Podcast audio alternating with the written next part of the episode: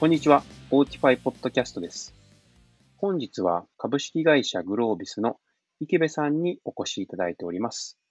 えーグロービスさんでは Autify を初期からご導入いただいており、本日は、えーまあ、どのように Autify をご活用いただき、まあ、実際どのような効果があったのかなど、ま、ざっくばらんにお話が聞ければと思っております。えー私、 Autify の代表をしております、近澤です。はい。では、池部さん、本日はよろしくお願いいたします。はい、よろしくお願いいたします。えっ、と、先ほどまあご紹介に預かりました、えっ、と、株式会社グロービスの、えーグロービスで、えー開発の QA チームの一応リーダーというポジションをさせていただいております。池部と申します。えっ、と、そうですね。まあ、自己紹介っていうほどのものでもないんですけど、まあ、QA エンジニアっていう歴自体も実はまだまだ浅くて、えっ、と、まだ3年ぐらいですかね、僕。なので、そこまでなんかこう、すげえいろんなこと知ってるぜっていうタイプではないですが、まあ、ありがたいことに今、QA をいろいろ社内でさせていただいてます。えっ、と、グロービスのお話をちょっとさせていただいても大丈夫ですかね？はい。よろしくお願いします。グロービス自体はですね、えまあ、社会人教育という領域をメインに、えっと戦っている会社でございまして、92年の創業以来、えっとまあ、もともとはあの大学院っていう形で、えー社会人教育をずっとやってきて、まあ、MBA とかがうち多分一応有名なのかな？その業界では有名らしいのですが、はい。で、ずっとやってきまして、まあ、あと、あの、企業さんへの研修であったりとか、えっ、と、今、最近で言うと、あの、オンラインでいろんな、えっ、と、ビジネス知識を学べるような、あの、そあのアプリなんかをリリースして、サービスとしてやっております。はい。ですね。まあ、あの、ちょっと、ちょっとお話、あの、コロナの話から始まるのもあれなんですけど、あの、まあ、この、ここの、ここ最近のコロナ騒ぎで、えっ、と、まあ、いろんな、うちもいろんなことが起きてはおりますが、ありがたいことに、あの、デジタルサービス自体は学びを止めるなっていう形で、あの、どんどんどんどん、あの、加速度的に、あの、売上であったりとか、まあ、お客様であったりとかも、えっ、と、増えていっておりまして、まあ、あの、こんな中でも、皆さんがやっぱり、こう、ちゃんと学びたいって思ってらっしゃるっていうことは、私たちとしてもすごい励みになってます。はい。うんちょっと宣伝させてもらいました。失礼いたしました。ありがとうございます。いや、まさしくそうですよね。その、まあ、この状況の中でも、その学習って絶対になくならないし、むしはいろその、こういったオンラインの取り組みに、あの、まあ、なんでしょう、そのグロービスさんってもともとその、大学院として、あの、経営大学院として、そのや、やられてきた中で、こう、アジャイル開発とか、その社内開発みたいなのって、シフトされたの結構最近というか、そうですね。数年前とか、そのぐらいですよね。本当にまだ、はい、2016年からなので、本当にまだ4年程度しか、開発組織の始まりが2016年からなので、それまではうん。ほぼほぼあの外部であの作らして作っていただいてたやつを使ってたみたいな状態だったんですが、それをまあ、あの自社内でやっぱり開発しないとスピードも上がらないっていうところであったりとか、まあやっぱりあのデジタルにどんどんシフトしていこうっていうのを舵を切って、2016年から開発組織が始まって、今、まあそこからありがたいことに、どんどんどんどんあの人数が増えておりまして、今も100名は突破した組織にはなっております。だいぶ100人大きい。100人は超えました。すごいですね。エンジニアだけでも確か70名超えたと、この間言ってましたね。えら4い年で人数に100人ってすごいですね。すごいですね。まあもちろん、あの、入れ替わりはあったりはしますが、うんうんなかなかのスピードで増やしております。なるほど。まあ、やはりまあ、それに伴って、はい。あ、すみません、どうぞ。いえあすみません。それに伴って、まあ、あの、なんていうんですか、プロダクト自体もどんどん増やしていったり、グロースさせていってたりはするので、全然、全然こう、暇にはならないっていう状態なんですけど、うんうん、なるほど。今、何プロダクトぐらいあるんですか？今ですね、大きくは、えっ、と、3 4プロダクトがメインですかね。えっ、と、まあ、グロービス学び放題っていう、あの、まあ、日本語の、えっ、と、うちのグロービスで貯めたビジネスの、こう、なんていうんですかね、知見であったりとか、学び方みたいなものをギュッ、ナレッジをギュッと凝縮した、えっ、と、動画を、まあ、配信しているようなサービスが一つメインでありまして、で、えっと、それの英語バージョンですね。グローバル展開をまあ見据えて、えっと、英語バージョンを作っているのが、えっと、グロービス Unlimited という名前でリリースさせていただいているプロダクトと。あと、まあ、えっと、プロダクト自体は、あとまあ社内に閉じたやつがいくつかと、LMS みたいなやつが1つ、2つあったりと、あとまあそれをプラットフォームっていう形で、あの各ユーザーであったりとかの ID は全部統一管理しようっていうので、あの別のプラットフォームプロダクトみたいなものが立ち上がってはいます。まあ、サービスとしては、えっと、大きく2つですね、なので、グロービス学び放題とグロービス Unlimited がメインです。なるほど。はい。その4プロダクト、主要4プロダクトを横断的に、まあ、品質保証されているのが池部さんのチーム。そうですね、QA チームはあの最初に作ったときに、去年、一応去年か、去年作ったときに、うん、あのまあ、最初からプロダクト横断でっていうのを掲げて出来上がっておりまして、まあ、っていうのも、その元々の課題が、やっぱりプロダクトをつなぐ部分であったりとかの、あのどんどんミスが増えてきて、そこをやっぱりカバーできる組織体制がなかなか築きづらいっていうので、QA チームを別で横断で作った方がいいんじゃないかっていうので立ち上がったっていう経緯があるので。なるほど。今もじゃあ、もともとは、その各プロダクトであの品質保証されていたものを、まあ、横断的に見ないと、やはりその、まあ、プロダクトをまたぐようなあの、操作があったりとかするので、まあ、全体を見れるようなチームの発足が必要であったと。そうですね。あの、もともとやっぱりスクラムで、そのえー、その前、そうですね、去年、一昨年か、一昨年ぐらいからはずっとやってたので、あのスクラムチームの基本として、そのスクラムのチーム内で、やっぱりメンあのプロダクトをきっちりリリースしていくっていうのが前提にはなっていたので、各エンジニアであったりのテストで、あのある程度の品質は担保できてたんですけれども、やっぱりそれがつなぐ部分ってなると、どっちがテストするねんとか、そこまでやっぱり意識が回らないっていうところがありましたね。なるほど。はい。まあ、そうすると、まさしくこう、エンドツーエンドのテストの重要性が高まってきたみたいなところです。そうですね。はい。もともとそのまあエンドトゥエンド自体が、やっぱりあのあんまり行われてはいなくて、エンジニア主体の組織なので、結構やっぱりエンドトゥエンド、まあ嫌嫌うってほどではないと思うんですけど、まあ、あのなかなか自動化の、自動化しにくいとかもあって、そこはあんまり行われてなかったのをむしろ保管したいっていうところが大きかったですね。なるほど。はい。まあみんなエンドトゥエンドのテストしたくないですもんね。そうなんですよ。なかなか大変だし。そうなんですよ。いや、安定性がやっぱり肝になってきますよね。うん。うん、なるほど。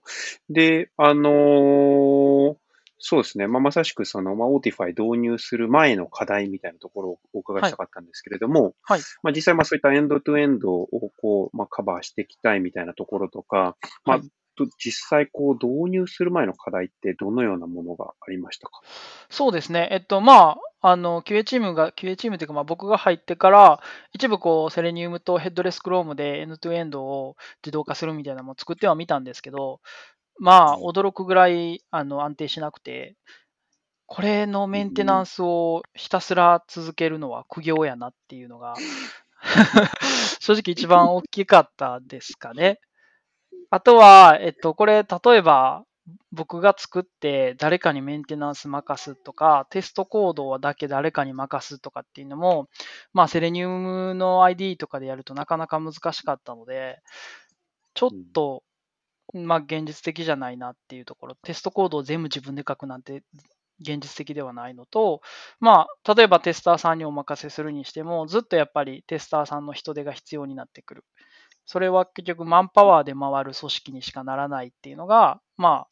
やりたくなかったっていう部分はあって、そこがまあ大きくは課題ですかね。うん、QA チームとして始めた時には。なるほど。まあ、なんかマンパワーに任せたくなかったみたいな部分って、まあ、やはりそのリリースサイクルを早めていく中で、まあ、どうしてもこう無理が生じるみたいなところですか？そうですね。まあ、あの、人の手でいつやると一番コストかかるのは間違いない、コストというかその時間的なコストも含めてですけど、かかるのは間違いないので、うん、まあ、そこをどれだけあのスクラムに合わせて早くできるかってなると、やっぱり基本は自動で回る。もうそれこそ、あの、なんていうんですかね、デプロイと一緒に回ってくれればっていうところを考えてはいたので、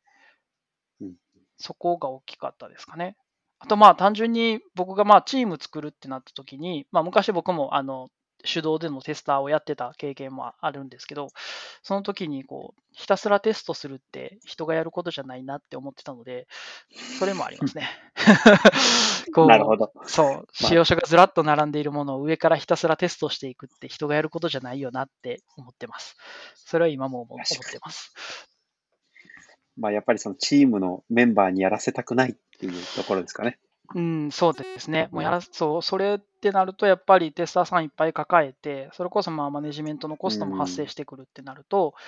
もともとやりたかったそのエンジニアリングもできる QA の形、組織みたいなものは全く遠のいていくので、そこはもう初めからやらないっていうのはある程度決めてましたね。ああ、なるほど。もう最初からじゃあ自動化に投資していくことに決めてらっしゃったんですね。そうですね。それはありきでした。なるほど。もう、ありがとうございます。で、あの、グロービスさんはもうその本当、 Autify をローンチする前から、まあ、はいご評価いただいて、まあ、そうですね。そもそも Autify の前、まあ、その名前が Autify になる前から、前でしたもんね。そうです。もともとビハイビーっていう名前だったはい、はい。時から、あの、まあ、ご評価いただいてっていうところだったんですけど、はい。まあ、なんでしょう、その、まあ、まだ形もない状態で、はい。あの、実際はどの辺をこう、なんか、魅力に感じていただけたんですか？そうですね。えっと、まあ、なんていうんですかね。一つは、単純にテスターさんを、さっき言ってたみたいなテスターさんをがっつり抱える組織じゃない方がいいっていうのと、あと、その自動化エンジニアで、まあ、僕、当時そこまでこう QA の市場に入り込めてなかったのもあって、すごいニッチな正直エンジニアだなと思ってたんです。まあ、今も若干思ってますけど。なんでう、んそれをこう結構な金額で連れてくるってなかなか難しいなと思ってて、まあ、それならうん、えっと、なんかツールを使って、こう、エンジニアじゃなくても、メンテナンスができるような仕組みとかがあればいいのになぐらいまでちょうど考えてたところではあったんです。うんうんただそんなものがあるのかなと調べ始めた矢先ぐらいだったんですね、実は。にお話、あの、めちゃめちゃ、ビオーティファイさんからお話いただいて、ここれやーと思ってっていう感じです。なるほど。はい。めちゃめちゃタイミング良かったです、ね。タイミングが良かったです。おおーなるほど。じゃあ、まあ、はいまさしく、こう、エンジニアじゃなくてもできて、はい。メンテナンスが楽になるみたいなものを探されてたタイミングで、そうですね。ままあ、あ、あの、我々が、各はい。スクラムで回ってる中に PO さんはいらっしゃるので、やっぱりうん PO さんが普通にテストのチェックであったりとか、メンテナンスとかができるっていうのが、こう、なんていうんですかね、あるべき形に近いんじゃないかな、みたいなことをなんとなく考えてたぐらいですけどね。そんなにこう、はっきり形にしてたわけではないですが。なるほど。なるほど。ありがとうございます。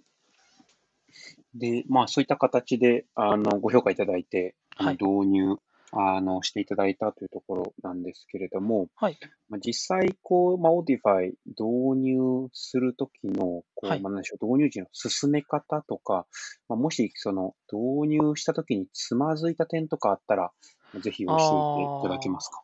そうですね、進め方としては、まああの結構単純に、まあ、各プロダクトがいくつかあったので、その各プロダクトでやってる E2E テストのシナリオをまずはあの各チームからかき集めて、えっと、それをシナリオ化していくっていうところを、あの、 Autify さんにお願いしたっていうところから始まるので、正直そこまでこうなんていうんですかね、めっちゃ難しい導入の仕方をしたわけではないですね。あと、まあ、ステージング環境で基本テストするっていうのは決めてたので、えっと、そこにパス通してもらってとかっていうぐらいですね、進め方といっても。うん。あと、まあ、そのやっぱり、えっと、既存のシナリオを、えっと、既存のまあテストケースをシナリオ化していくときに、やっぱりこれはできないとか、えっと、これはできないというか、まあ、その、これはそもそもの E2E テストとしてできないとか、えっと、あと処理が必要なもの、データの後処理が必要なものとかが発生してきて、まあ、そこでなかなかこう、なんていうんですかね、こう、いろんな試行錯誤は、あの、していただいたと思います。うんうん、はい。そうですね。最初はグロービスさんのあの E2E のテストケース全部いただいて、はい。どっから自動化していこうかみたいな。そうそうですね。しかも、あの、あの、話実は、そう、あのテストケースも、その、普段僕とか、その QA チームで使ってるテストケースじゃないんですよ。その各チームで、そう、各チームで E2 テストとしてやってたテストケースなんで、こう書式であったりとか、いろんなものが揃ってないんですよね。それこそ観点とかっていう多分列なかったと思うんで、カラムが。うん何をどう確認するかみたいなのをきっちりひと一言で明文化するみたいなこう取り組みもやってなかったので、やらないままお渡ししてしまったので、うんまあ結構そこの読み替えというか、こう、組み替えをにご苦労いただいたと思っております。すいません ませんでした。いやいや、とんでもないです。いや、でも、そうですね。あの、まあ、あれのおかげで、こう、何に困られてるのかみたいなのは、はい。すごい分かりましたね。そうそう言っていただけると。よかったです。あれのおかげで今の Autify があります。おうそうそう、そんな、そんなに言うていただけると、まあ僕、僕投げただけなんであれですけど、よよでよかったです。まあ、まあ、そうですよ。なんかそもそもその、あのタイミングって、まだその QA チーム発足されて、で、はいこれからそのテストケースまとめていこうみたいな、そういう確かタイミングでしたよね。はい、そうですね。で、現状、まあその1年とかはい経過して、はい。その今って、あの辺、そのテストケースまとめるとかって、どどういう形でやられてるんですか？えっと、テストケース自体は、えっと、まあ、各プロダクトから集めるっていうのを一旦やめて、えっと、まあ、 Autify を前提に、じゃあ、えっと、各プロダクトの、なんていうんですかね、ユーザーの動線の中から、一番重要性の高いもの、かつ、まあ、メンテナンスにそこまでコストがかからないだろうっていうものから、順番にシナリオ化していくっていうやり方をしているので、結構その、なんていうんですかね、全体テストケースをまず集めるみたいなことを一旦やめました。各プロダクトのこうドメイン知識がついていく中で、じゃあこれ重要、これ重要っていうのがこう分かってくるので、それをまずは Autify であの自動化できるか、シナリオ化できるかどうかっていうのを検証するみたいなプロセスに組み込みましたね。なるほど。はいまあ、だから、最初からそのすべてのテストケースを作るっていうところから始めるのではなくて、はい。まあ、本当に重要な部分を、はいまあ、まず Autify でできるかというそうですねところで試してみていただいて、まあはい。自動化から始めるみたいそうですね。な。うまあ、あと幸い、あのなるほ後、チーム自体にこう自動化の経験してた人が何人か入ってきてくれはったので、まあ、その中でやっぱりこういうのは自動化に向いている、向いてないっていうのが、あのやっぱり経験の中で分かってらっしゃる人が多い増えてきたので、そこの知見はすごいありがたいですね。その知見も生かしてって感じですね。おー。今、何名くらいになられたんですか？今、えっ、と、ありがたいことに6名まで増えまして。お、えっ、となる、ほど。まあ、メインで動いてはる方が、1、2、ん？ちょっと待ってくださいね。1、2、3、4、5、6、うん、6名ですね。僕含めて6名で、うんあと、まあ、アルバイトの方2名でやってます。おすごい、だいぶ拡大しました。だいぶ増えました。まあ、うんまだまだ全然足りてないんですけど、最初、池部さんだけでしたもんね。そうなんですよ。一人で、一人チーム、一人でチームと名乗ってたので、ずっと。おーすごい感慨深いですね。そうなんです。それはありがたい。なんで、こう、ちゃんとチームとして回るようになったんで、いろんなことに手をつけれるようにはなりました。なるほど。はい。ありがとうございます。いや、なんかその今の、そのなんでしょう、導入してからのプロセスの変化みたいなの非常に、はいはいあの、面白いなと思ったんですけれども、はいまあ、。実際その先日もあの別のお客様と話していて、はい。あの実際そのシナリオっていうかテストケースを作る前にもまず Autify でやってしまおうみたいないうアイディアも聞いたりしてて、まあ、それがはい結構なんか、そのテストケース最初に作るってやっぱりコストがかかるので、そうですねいきなり。Autify で作っちゃってシナリオシェアするみたいな形で結構うまく組み始めてますみたいなお話もあって、なんかまさしくそれに近いなって。そうですね。やっぱりテストケースというか、まあ、観点の整理とかはやっぱり先にしますけど、この機能とか、えっと、この、なんていうんですかね、ユーザーの流れに対して、じゃあどの観点を必要かみたいな、観点の整理みたいなのだけ最初にしといて、その後のいわゆるこうステップですね、テストの。テストのステップみたいなのを書くぐらいなら、Autify でさっきレコーディングした方が早いんじゃないかっていうのはあると思いますね。確かにうん。結構ステップ書くのも大変ですもんね。書くのとレコーディングするのって同じことを2回やるだけなので、すごい、そうですね。すごい辛いと思います、あれは。なるほど。はいありがとうございます。じゃあちょっとなんか関連してくると思うんですけれども、まあ実際そのなんか運用時に今、まあそういったそのなんか先にシナリオ Autify で作っちゃうっていうところもそうだと思うんですけれども、はい。その他何かこう工夫されてることとかってありますか？工夫、そうですね。えっと、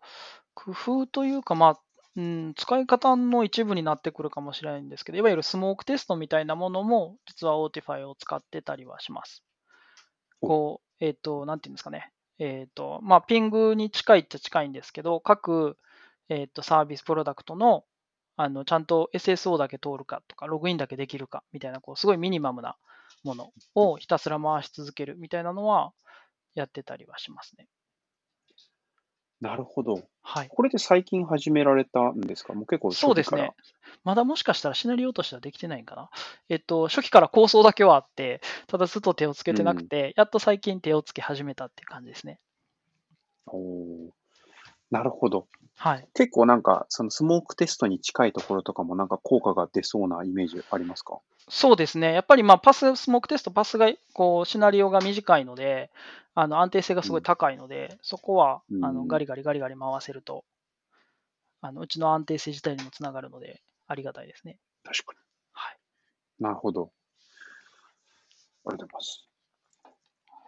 えっと、で、まあ、実際こう、まあ、導入されて1年、こう、経った中で、えっと、導入する前との変化というか、まあ、実際効果みたいなところっていかがでしょう？えっと、そうですね、効果という意味では、まあ、結構、シナリオ自体は紆余曲折がありはしたので、まあ、そこの効果は測れてはいないところもあるんですけど、まあ、単純にさっき言ったスモークテストであったりとか、えっと、各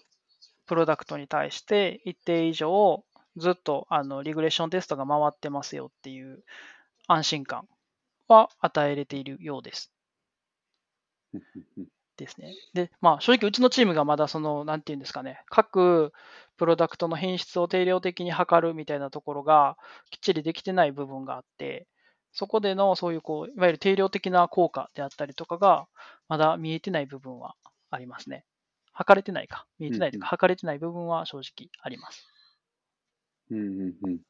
なるほど。まあ、なんか定量的な部分もまあそうなんですけれども、なんかこう、まあ、定性的というか、まあ、実際こう導入して Autify で自動化していって、なんでしょう、まあ、チームとして、まあ、どんな効果が得られたというか、まあ、どどのような、なんでしょうね。実際導入してみていかがでしたでしょうか ?1 年使ってみて。そうですね。あの、1年使ってみて、まあ、さっき言ったみたいにシナリオが増えて、単純にあの安定性自体は底上げされているっていうのが一つと、あの、うん。まあ、今、その、うちも、なんていうんですかね、プロダクト、しかも中規模のプロダクトがいくつかあるっていう状態で、しかもそれを横断で QA しなきゃいけないっていう状態で、どういう、まあ、体制であったりとか、フローであったりとかを築いていったらいいんだろうかみたいなのは、割と常々こう悩みながら、こう改善しながらやってる感じなんですけど、その中にまあ一つ Autify があるっていうので、あのフローの組み組みやすさはだいぶ、組みやすさにつながっている部分はあると思いますね。うん。えっと、自動のテストに関しては、Autify で回した方が、まあ、メンテナンスも楽やしっていうところが一つあるので、そこに対して、こう、なんていうんですかね、まあ、特に自動テステストの自動化を経験してきた人たちからすると、あのメンテナンスコストが高すぎるテストはやりたくないとか、簡単に自動化って言うなよっていううん思いはあるので、そこがだいぶ解消はされますね。されてる、されてますね。なるほど。はい。まあ、じゃあ自動化されてきた方々の中でも、まあ、そうですね。メンテナンスコストの低さはご評価いただいているという。そうですね。っていうところはあると思います。特にやっぱりあのシナリオが短くなればなるほど、メンテナンスコストがすごい下がるので、うんはい。そこはあの評価をいただいてますね。なるほど。はい。大変嬉しいですね。ありがとうございます。実際、その、なんでしょう、えっと、まあ、コードが書けないはい方も Autify 使って自動化されてらっしゃいますかえっと、まあ、アルバイトさんが普通にあのコード書かない状態でシナリオを作ってくれてるっていうのと、また PO さんがシナリオを作るまでは行っていない状態ですけど、一回触っていただいて、まあ、これならできそうだみたいな反応はもらいましたね。うん、はいなるほど、なるほど。コードが書けない方々にもこう自動化が。進みつつある。進み、そう、進みつつっていうところですかね。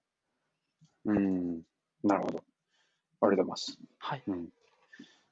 なんかこう、費用対効果的なところって、なんかその、まだは測れてないっておっしゃってた部分はい、だとはい。思うんですけども、はい感覚的にはどうでしょう？なんか例えばその、仕事楽になったとか、なんかその費用対効果みたいなのって感じるところあったりしますか？そうですね。えっと、まあ、うん、費用対効果面でいくと、単純にやっぱり人件費が一番感じるところとしては大きいですかね。例えばもう一人、うんあの、規模というか、あの、なんていうんですかね、自動化レベルのことをやろうと思ったら、単純にテストエンジニアもう一人結構いい人抱えなあかんなっていう感覚なので、まうんあ、それがね、あの金額で済むわけはなく、うん。ですね。普通にまあ安くても5、600万っていうところはかかると思うので、うんもっとか、もっといくな。うん、っていう、まあ人件費が単純に、まあ実質浮いてるっていうところはありますね。で、えっと、まあ1年以上経ってるので、実は去年の3月の時点で、一回その、まあうち毎年こうツールの見直しとかはやってるんですけども、その中で一つ議題にはもちろん上がって、えっと、いいくつかの製品と比べさせてはいただいて、でまあ、その中でやっぱりまあこの金額でこの機能なんであれば、あのまあ、あとロードマップがはっきりしてるっていうところも結構大きかったんですけども、まあ、その中でこの金額であれば、まあ、普通に人件費考えたら絶対安いよねって話にはなりましたね。なるほど。はい。まあそうですよね。なかなか自動化。のエンジニアって。まあね、やっぱその、費用面でも当然インパクトありますし、そう。いない、いないんですよね。ないないんですよ、ね。いない、いないんですよね、うんめったに。なんかこう、うん。うん、うんですね。あとまあそうですね。やっぱり自動化の経験がある人でも、やっぱり自動化から離れていく人も多いので、うん、自動化の安、まあ、特に E2 テストに関しては安定性がやっぱりなかなか上がらないっていうところで、他の部分に、他のテストの中でも他の部分に注力していくエンジニアも多いので、なかなか E2E の自動化をガリガリやってるエンジニアって見ないんですよね。めっちゃ少ないですよね。めっちゃ少ないです。うー。うんん。うん。って感じですね。僕もね、僕もエンジニアの友人は結構多いですけど、はい。エンドトゥーエンドやっぱりガリガリやってる人って本当になんでしょう。な片手数えられるぐらいしか、ああ、そうなん、まあそうですよね。ガリガリやってる人はめったにない。やったことあるぐらいの人はまあちょこちょこいてはるんですけど、うん。うん、しかもそれにその、なんていうんですかね、あの、言語の要件とかまで入ってくるともうほぼ、ほぼいない。そそうう、ないんです。よね。そうなんです よ。言語の要件まで含めてしまうと、もうほぼほぼいない。うん。そうですね。そう。まあ、なんで、この辺まさしく、まあ、我々が解決したい課題というか、まあ、結局、ね、そもそもその、あの、人件費払って手でやろうっていうのも、もうなんかアジャイルで開発してると、まあ、どうしても難しい部分もあるし、そもそもリグレッションテストはね、なかなか人でやりたくないみたいなところもあるし、はい。まあ、とはいえ自動化するにはエンジニア採用しなきゃいけないけど、そもそもいないみたいな。うん。そうなんですよ。なんで、まあ、非エンジニアでも誰でもできるという製品にすごいこだわっている理由はそういったところもありますね。はい。ありがとうございます。ありがとうございます。あとは、まあ、うちで言うとそうですね、あの、もともとやっぱり、アジャイルのスピードを止めないっていうのもあって、えっと、うん。なんていうんですかね、アジャイルのリリース前のテストに、最初、実はそう、最初の導入時点では、アジャイルのリリース前のテストに、PO さんにざざっと触っていただくみたいなことを考えてはいたんですけど、まあ、ちょっと実はそこから変更があったというか、っていう点でいくと、あれですね、あの、シフトライトした感じはあります。あの、いわゆるリリース後のテスト、もう常に回ってるリグレッションテストみたいなところに、ちょっと Autify さんの主戦場はどっちかっていうとシフトした感じですね。うちの中でいくと。おなるほど。その辺のちょっと背景をもうちょっと詳しくお伺いしたいです。はい、そうですね。まあ、あの、本当に導入時は、えっ、ー、と、手間が減るっていうことだけを考えていうか、まあ、そこしか見えてない感じがあって、えっ、ー、と、うんまあ、リリースサイクルが短い中で、どうやって手間減らしてテストしようかっていうことだけを考えてたんですけど、まあ、それがそのうち、なんかこう、無理が来るなっていうのと、そもそも本来的には、えっと、テストで、テストが、テストのためにリリースができないっていうのは、多分こう、アジャイル的には本質じゃないなっていうところが、に気づいた部分がありまして、で、えっと、まあ、シフトレフトとかシフトライトとか、こう、QA の業界でいろいろ言われてるやつをインプットしたと時に、これ両方必要やなと思って、えっと、まあ、シフトレフトはどっちかっていうと人でやっていく。で、えっと、リグレッションテストのシフトライトとか、まあ、それこそ本番環境でするテストであったりとかっていうのは、自動でどんどん回していけばいいかなっていう、まあ、大きく2つこう、なんていうんですかね、方針が定まったみたいなところがあって、そのシフトライトの部分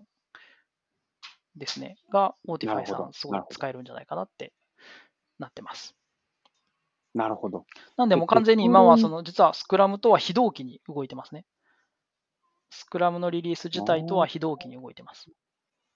なるほど。ああ、はい、そうか。テストでリリースを止めないっていうのはそういうことですね。そうですね。もうデプロイして、本番環境、本番環境に向けてるんですか、番環境では、今のところステージ環境に向けてますけど、ステージ環境自体は本番環境と同じ環境を担保するっていうのが、うん、まあ、開発ルールとして今のところうちはあるので、その中でやってます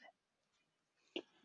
なるほど。じゃあもう定期的にステージング環境でエンドトゥエンドを OTFI で回していて、はい、それとは別にそのスクラムのリリースがこうどんどん走っていって、はい、まあ、ステージングで問題があったら、まあ、本番差し戻すみたいなとか、ね、修正フィックス出すとか、そういう感じになる。です。なるほど。なるほど、ありがとうございます。逆にこうシフトレフト的なこう取り組みはどどのようなことをされてるんですか？シフトレフトはどっちかというと、あれですね、えっと、どこになるかな？えっと、うちで言うと、まあ、PO サポートみたいな名前を勝手につけたんですけど、えっと、まあ、スクラムの一番のリリース速度を早めるところどこだろうって考えると、えっと、PO のリリース判断であったりとか、PO チェックの部分が一番ネックになってるなっていうのが、まあ、いくつかのこうやっていく中で気づいた部分があるので、そこの PO に対して、えっと、PO チェックでどこ見るとそもそもいいのかとか、えっ、ー、と、リリース判断ってどのレベルでやったらいいのかとか、このプロダクトはこのレベルのものが出来上がってればリリースしていいよねっていうのをちゃんと明文化しておくとかっていうのを、えっと、アシストするような形でやっていったりはしますね。それが、まあ、いわゆるシフトレフトになるのかなと。それすると結構、まあ、テスト、まあ、大きな意味でテストな感じなんですけど、自分たちでテストするっていうよりかは、えっと、まあ、PO チェック自体もテストだとは思うので、それをちゃんとテストのも、テストとして成立させるみたいなのをやってますね。なるほど。はい、この PO チェックって具体的には、どういったその観点になるんですか、はいえっと、PO チェック自体、もともとはあの普通にスクラムの中にあるものなので、えっと、こう、うん、ちゃんとユーザーストーリーとして起こした開発要件が満たされているかどうかの確認なんですけど、それがどうしても、えっと、なんていうんですかね、えっと、PO の見えてる景色の中でしかチェックされなかった部分があるので、それをちゃんと多角的に見ましょうねっていうのがやっぱり基本ですかね。こんな観点があります、こんな観点がありますとかっていうのを、まあ、インプットしていったりとか、あの不具合分析みたいなのを別でやってたりはするんですけど、その過去のこのプロダクトの不具合の分析から、こういうところはちゃんとチェックしとかないと、同じことを起こすのは怖いですよねっていうのを伝えてたりとかっていう感じですね。なるほど。はい。じゃあ、こう、なんかその PO が作ったユーザーストーリーみたいなところから、はい。まあ、そのテスト的な観点で突っ込んでって、ここ見とくといいですよみたいなのを、そうですね。まあ、ユーザーストーリー前にやるみたいなイメージやる感じですね。本来的にはもうちょっと進化して、ユーザーストーリーを作るときに、もうテストシナリオ的なものをちゃんと作っとければいいなとは思ってるんですけど、ちょっとまださすがにそこまではいかないですけど。なるほど。はい。まあ、じゃあ、その作ったユーザーストーリーを、こう、まあ、テスト的な観点でレビューするみたいな。そうですね。イメージです。うん。なるほど。はい。いや、すごい、すごい面白い話です、ここ。そうですいわゆる、いわゆるシフトレフトの文脈とちょっと違う気もするんですけど、結果的におそらくこれがリリース速度を速めるだろうっていうのは、まあ、確信までいかないですけど、思ってはいます。おおはいなるほど。なるほど。なんか、そのワークフローの中ですごい効果的に Otify を差し込んでいただけたっていう感じで。非常に嬉しいですね。なるほど。ありがとうございます。はい。はい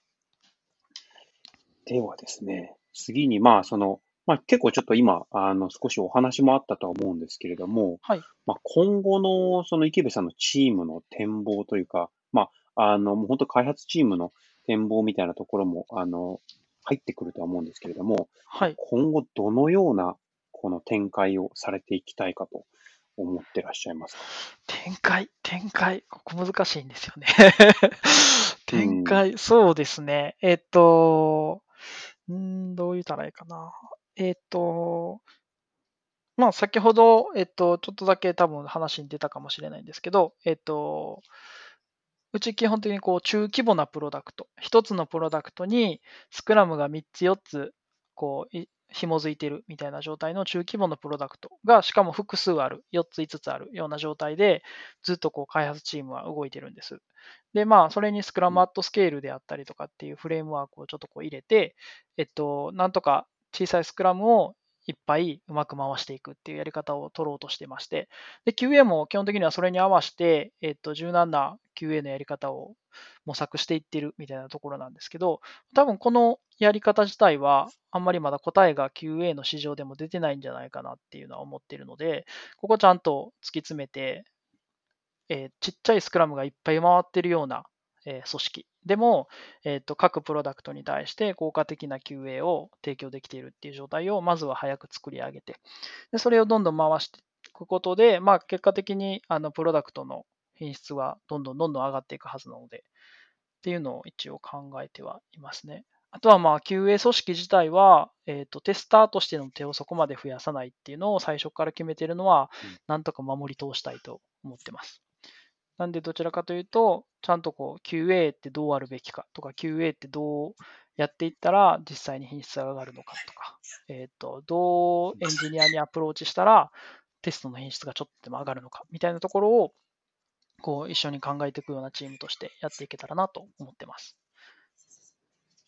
うんうんはい。なるほど。ありがとうございます。まあ、その中の一つの取り組みとして、まあ、シフトレフト、シフトライトとこう分けた中で、まあ、シフトレフトはこう、シフトライトはこう、みたいなそうですね。ところでこう定義。してていく。うんうんうんうんなるほど。ありがとうございます。はい。ありがとうございます。では、最後に、こう、これから自動化へ取り組む方へ、何かメッセージがありましたら、自動化へ取り組む方へ。自動化に取り組む方へ。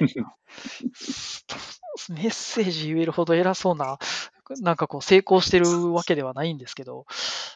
いやいやそうですね。えっと、まあ前、あの、 Autify のサムさんのお話聞いてても思ったところではあるんですけど、あの、これからどんどんこう、えっと、テスト自動化のツールであったり、まあ、市場自体は、膨らんでいくっていうか、まあ、えっと、進技術進化をしていくと思って、それこそ AI がいろいろ入ってきて、えっと、人がものすげえ手をかけてたところを、まあ、かけなくてちょっとずつ良くなっていく。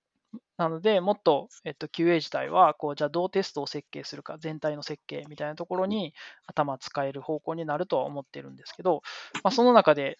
なんていうんですかね。えっと、まあ、うちでもそうですけど、テスト自動化自体は、